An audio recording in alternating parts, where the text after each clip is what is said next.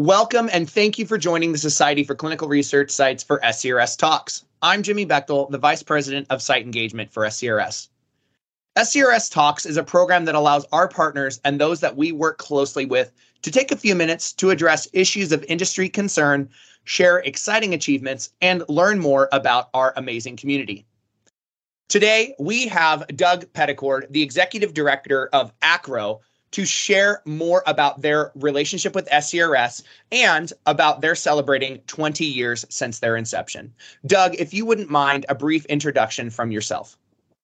Thanks very much, Jimmy. It has been my pleasure to interact with um, SCRS since the beginning of the Society for Clinical Research Sites, um, and it's a pleasure to be with you today.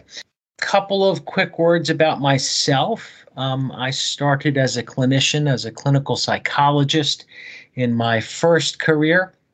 Um, I went to Capitol Hill as a congressional fellow in the mid 90s, um, and I never really returned to clinical practice after that.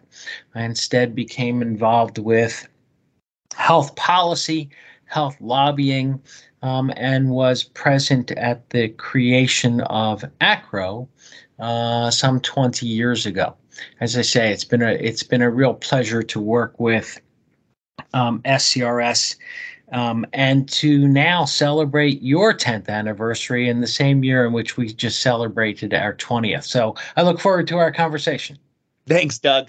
Uh, you know, speaking to that, right, the Association for Clinical Research Organizations, ACRO, right, is celebrating 20 years since inception, as you mentioned. Based on ACRO's experience working with clinical research technology companies and CROs, what do you see as the biggest challenges in clinical research we have addressed in the past two decades? I thought of really two avenues that have changed in real major ways over the last 20 years. The first is, I think, our industry, and I say that as sponsors and CROs and technology companies and research sites. I think one of the things that we have that we are succeeding with doing is really focusing on patients. I think 20 years ago, um, there was always an emphasis on science and there remains an emphasis on science in in clinical research. You want to do good science to under that to underlie the development of new drugs and new treatments. But i think what we've gotten a lot better at is involving the patient the participant in research in the research. Everything from protocol design to um, efforts at making research participation easier and not so burdensome for patients. I think that's been that that that remains a a real task for us. Um, but i think that focus on patients has has really um, improved a lot over the last 20 years. Um, the second thing that i think about is the introduction of and the proliferation of technology in the clinical research process. So, especially 20 years, looking at 20 years ago, you know, this was always a very much a labor intensive paper and pencil kind of practice with enormous amounts of paper generated and notes taken on backs of envelopes in terms of collecting research data. I think we successfully have made some real transitions to things like electronic data capture um, and the use of mobile devices um, as as ways to bring our sector into the modern world. You know, there's sort of the rest of of of our economy has transitioned well, I think, largely well, into technology applications. And I think we are there too. That's not to say that there are not issues with technology applications and we'll talk about that you know technology is is very much a good um, and occasionally its own new burden and so i think we're we're we're looking at that but those are the two things that i think i think it's the focus on patients And I think it's the the use of technology in clinical research that really have changed a lot over these last 20 years. Those are really great examples, Doug. And I resonate absolutely with the um the the focus on patients. That one really has stood the test of time and has been something that has been developing really over the course of, of those years. And and even when i started in clinical research speaking to technology as well uh, it's vastly different um the, today than it was back when uh, when i started just uh, a, a few years ago in, in clinical research. So thank you for those examples really really great ones well, we're all very excited for ACRO's plenary session at the 2022 Global Site Solutions Summit on the landscape of risk based quality management. Can you share what ACRO will be talking about and highlighting in that session and what you're hoping the audience can take away from that talk? Sure, Jimmy. So, so 20, 2021 uh, marks the third year of our risk based monitoring, risk based quality management uh, landscape survey. That survey really came about out of conversations with the FDA about the encouragement of RBM and RBQM by regulators, both FDA and EMA and others around the world, as the preferred approach for the conduct and oversight of clinical research. And we realized that um, while everyone, you know, all sponsors sort of claim to be using RBM and RBQM, and that we actually didn't know very much about the actual application of risk based quality management. And so we surveyed the CROs and technology companies for clinical trial level data each year uh, around 5,000 to 6,000 clinical trials. And for the application, the adoption of RBM and RBQM over those three years. And so one of the things we'll do, I know that that Anina Adelfio, my colleague, and her colleagues um, will be talking about in the plenary session is the sort of three year trends in the adoption of RBM and RBQM. And so, for instance, one of the things, some of the things we see are um, almost universal application of risk assessments as part of the oversight of a uh, the, the design of and then oversight of a clinical trial we are seeing slower adoption of centralized monitoring and a variety of other aspects of RBQM. And so we'll talk about sort of both the the parts of risk-based quality management that have been easier and harder um, to adopt over those three years. And then I think in terms of the, the the kind of takeaway for sites at the summit, I think one of the things that the the plenary will talk to is the kind of shall we say post covid if we are almost post covid uh, the kind of post covid normalization of remote monitoring as well as the return to in-person site visits. So as we have you know as we come out of are coming out of the COVID era. We've obviously sponsor sites, CROs have all um, exhibited a lot of flexibility in the conduct and oversight of trials. Um, and so, you know, one of the things we're going to speak to, I think, is um, what will normal look like in the in the post-COVID environment? How do we how do we continue to keep the lessons learned during COVID, um, as well as um, uh, working with regulators around their expectations for for how trials will be overseen going forward. Excellent, Doug. Lots to unpack there around what the um, again what the sites and and the, the community needs to know about how important risk based quality management can be. So thank you for that explanation. Uh, I want to talk a little bit about our relationship, uh, Doug. As, as you had mentioned, you you guys are are nearly twice our age, but since our inception, it's always been something that has been a strong relationship and, and a focus that I know Christine, our founder, had valued tremendously. And again, that relationship has been very symbiotic. What role does the site voice and sustainability of the sites do to impact the work that Acro does?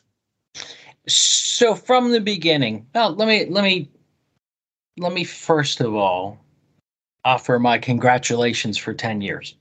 I think that's a that's that's a huge accomplishment. Um, and I have to say, I I, I knew Christine Pierre uh, as a friend and colleague um, some years before um, SCRS was founded. When Christine was a site champion um, before there was a before there was a site organization, um, and I think as I look at that relationship, one of the things that came out of sort of my experience, I suppose, was um, I very much encouraged Christine around the formation of SCRS because my point of view was that so CROs and technology companies had 20 years ago decided that it was important for their voice to be heard, especially in regulatory conversations. You know, because at that point in time, obviously regulators were important, sponsor companies were very much important. Um, uh, and to some extent, academic organizations were really important. Voices that were missing 20 years ago in the regulatory conversations um, included the voices of CROs and of technology companies, and and very much the voices of clinical research sites. You know, from my perspective, the two essential, really essential stakeholders, players in the clinical research enterprise are patients and sites. Those are the two things that you genuinely need to do clinical development. So when Christine was was being a champion and considering putting together SCRS or forming SCRS, um, I certainly encouraged her uh, around the idea of the need for the site voice to really be part of the conversation. And I continue to feel that today. So, you know, for us, um, for Acro, I think one of the things that we've tried to do is to ensure um, that CROs and technology companies, as they develop products, as they deploy services, really are aware of impact on sites. You know, when we look at things like research burden, we need to look at burden on patients and we need to look at burden on sites. And so I think that's been um, a piece of what we are um, engaged with in ACRO. Um, is is that kind of ways of addressing it's When I say we we've done our RBQM landscape survey, for instance, over three years now, you know, one of the things we're looking at is so so what parts of RBQM are easier and harder to adopt at the site level, and how can we uh, ideally um, address some of those burdens and barriers at the site level because that's that's really where the rubber meets the road. It's a really important topic, right, Doug? And, and I and I appreciate you bridging the gap between you know, what the the topic at hand is here, uh, kind of the the topic du jour, I guess, for clinical research, that risk-based quality management, RBQM, and the role that Acro plays in there and how that affects the site. So I again appreciate you making that connection for our listeners and and emphasizing the importance of Acro and uh, the, the the technology partners and how that affects them. So as we mentioned, right, SCRS is very excited to be celebrating its 10 year anniversary. So talk to me a little bit more about how you were first introduced to SCRS and what would you say our impact has been together? You had mentioned the relationship that you had developed with Christine and and how she was a strong site advocate from day one, but but if you could expand on that a little bit, that would be great. So I guess I have been to quite a number of site summits. certainly several before SCRS was formed, and so you know a number of them over years. I think one of the things that's that has come about is a kind of maturing of the relationship between sites and CROs and sponsors. Um, I think I think what SCRS has been instrumental with is really making is is not only giving the sites a voice, but but making clear that the sites are, you know, a a real stakeholder for CROs and sponsors to deal with. So whether it has to do with you know payment policies or or the introduction of new technologies or the the recruitment of more diverse patient populations. I think what we've what we have jointly recognized is that all of us, but especially including sites, need to be engaged, need to be involved in those conversations because you really can't get there by simply declaring, here's the way, you know, clinical research practice works. Rather, you have to have a conversation so that we can evolve clinical research practice and reduce burdens for both patients and sites. And I think that's that is something that at least for ACRO, our engagement with SCRS has really been helpful. I think our member companies, for instance, not just ACRO as an association, but our member companies I think pretty much all of them are GIPs, Global Impact Partners. Um, a number of them have people that have been on the Leadership Council, as I have been along the way. So I think there's been a real, you know, investment, and I think it's a two-way investment. I think I think, you know, the sites have become have be, been able to see themselves more and more as partners with CROs and with sponsors, not just providers to CROs and sponsors. And I think that's a different relationship, and I think it's one that that that both of us have aimed at over the last ten years. An excellent explanation, Doug, and it's really impactful to hear um, about the emphasis, right? And I, I do believe that um, our relationship with Acro, having stood the test of time, really has been foundational to where SCRS is today. As you mentioned, the relationships that we've been able to develop so closely with some of the members of ACRO um, is a testament to that's again that I'll use that term symbiotic, that symbiotic relationship that we have together. So um, thank you for bringing those points up and, and the emphasis there.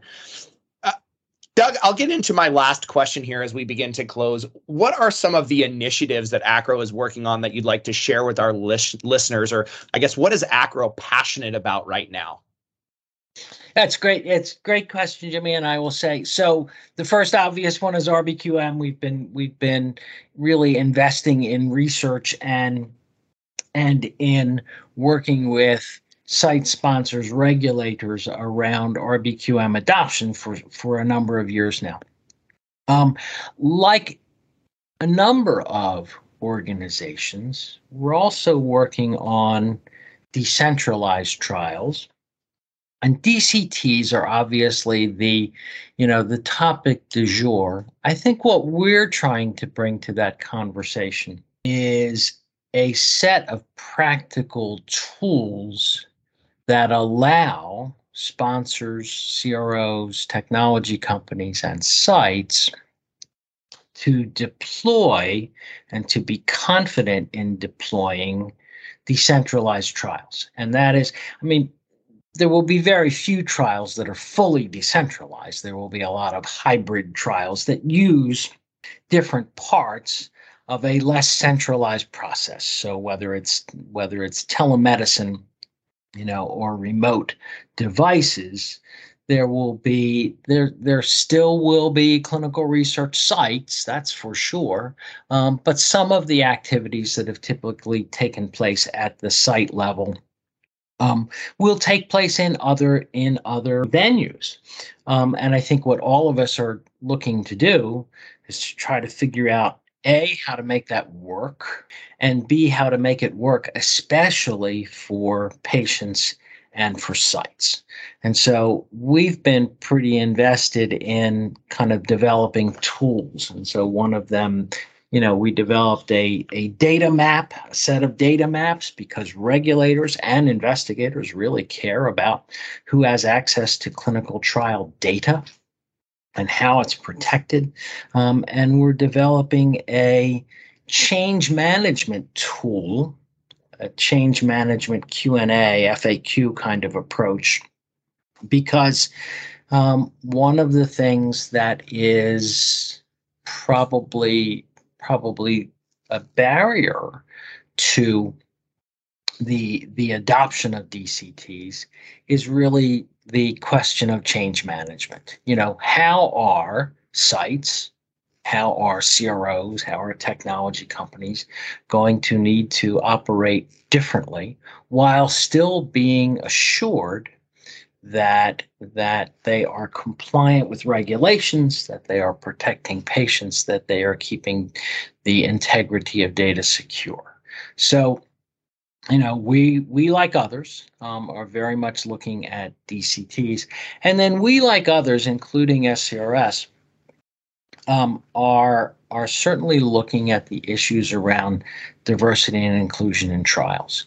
Um, I think that for our industry writ large, um, the question of improving access to trials, the question of having more representative patient populations is really urgent. Um, and I think all of us, I think sponsors, CROs, technology companies, sites, certainly patient groups, um, are very much aware of um, the need for our industry um, to do a much better job than it than it has done in the past. Um, so those are things that we that we care a lot about. Um, and I will say, I, I, keep mentioning CROs and technology companies. You know, I started at the beginning by saying that the introduction and proliferation of technology is one of the things that's happened over these last 20 years. Um, and that's really reflected in ACRO. You know, in the very beginning, we were an association of CROs. And today we are an association of CROs and technology companies because I think there is a there's been a recognition that the technology companies, that many of the technologies to be deployed, they are not somehow merely vendors. They are indeed essential elements in the clinical development process. And so, if I talked about the way in which you know there's been an evolution in thinking around sites, not merely as vendors, but as partners. I think there has been a similar evolution in thinking in terms of technology providers, not merely as vendors, but really as partners in the process, because they are just they are just integral to how the process works today. So I think that's that's that's why ACRO is kind of a larger tent than it used to be, um, and you know I think we're reflecting where where where our enterprise is going. Excellent, Doug. A lot of really great programs that ACRO is involved in, and, and, and it will be exciting to see how those continue to develop and what the future of those is. And, and it is also equally as exciting to see the growth of the organization, right? Starting, as you had mentioned, as a association of CROs and has grown into now encompassing far more reach within the industry. So thank you. I think it's an excellent place for us to end. And I want to thank you for your time, your uh, dedication to SCRS and uh, what you, what ACRO brings to our organization through that relationship that we have. And I want to thank you again for your time with us here today. You bet. Thanks, Jimmy. Everyone listening, make sure that you register for upcoming summits like our Global Site Solutions Summit being held October 7th through the 9th in Hollywood, Florida by visiting the summit section of our website, myscrs.org. While you're on our website, be sure to also check out our other SCRS publications and episodes of SCRS Talks for the community in the publications section of that website as well. We appreciate everyone's participation in today's program and looking forward to having you join us for more great content in the future. Thank you for listening.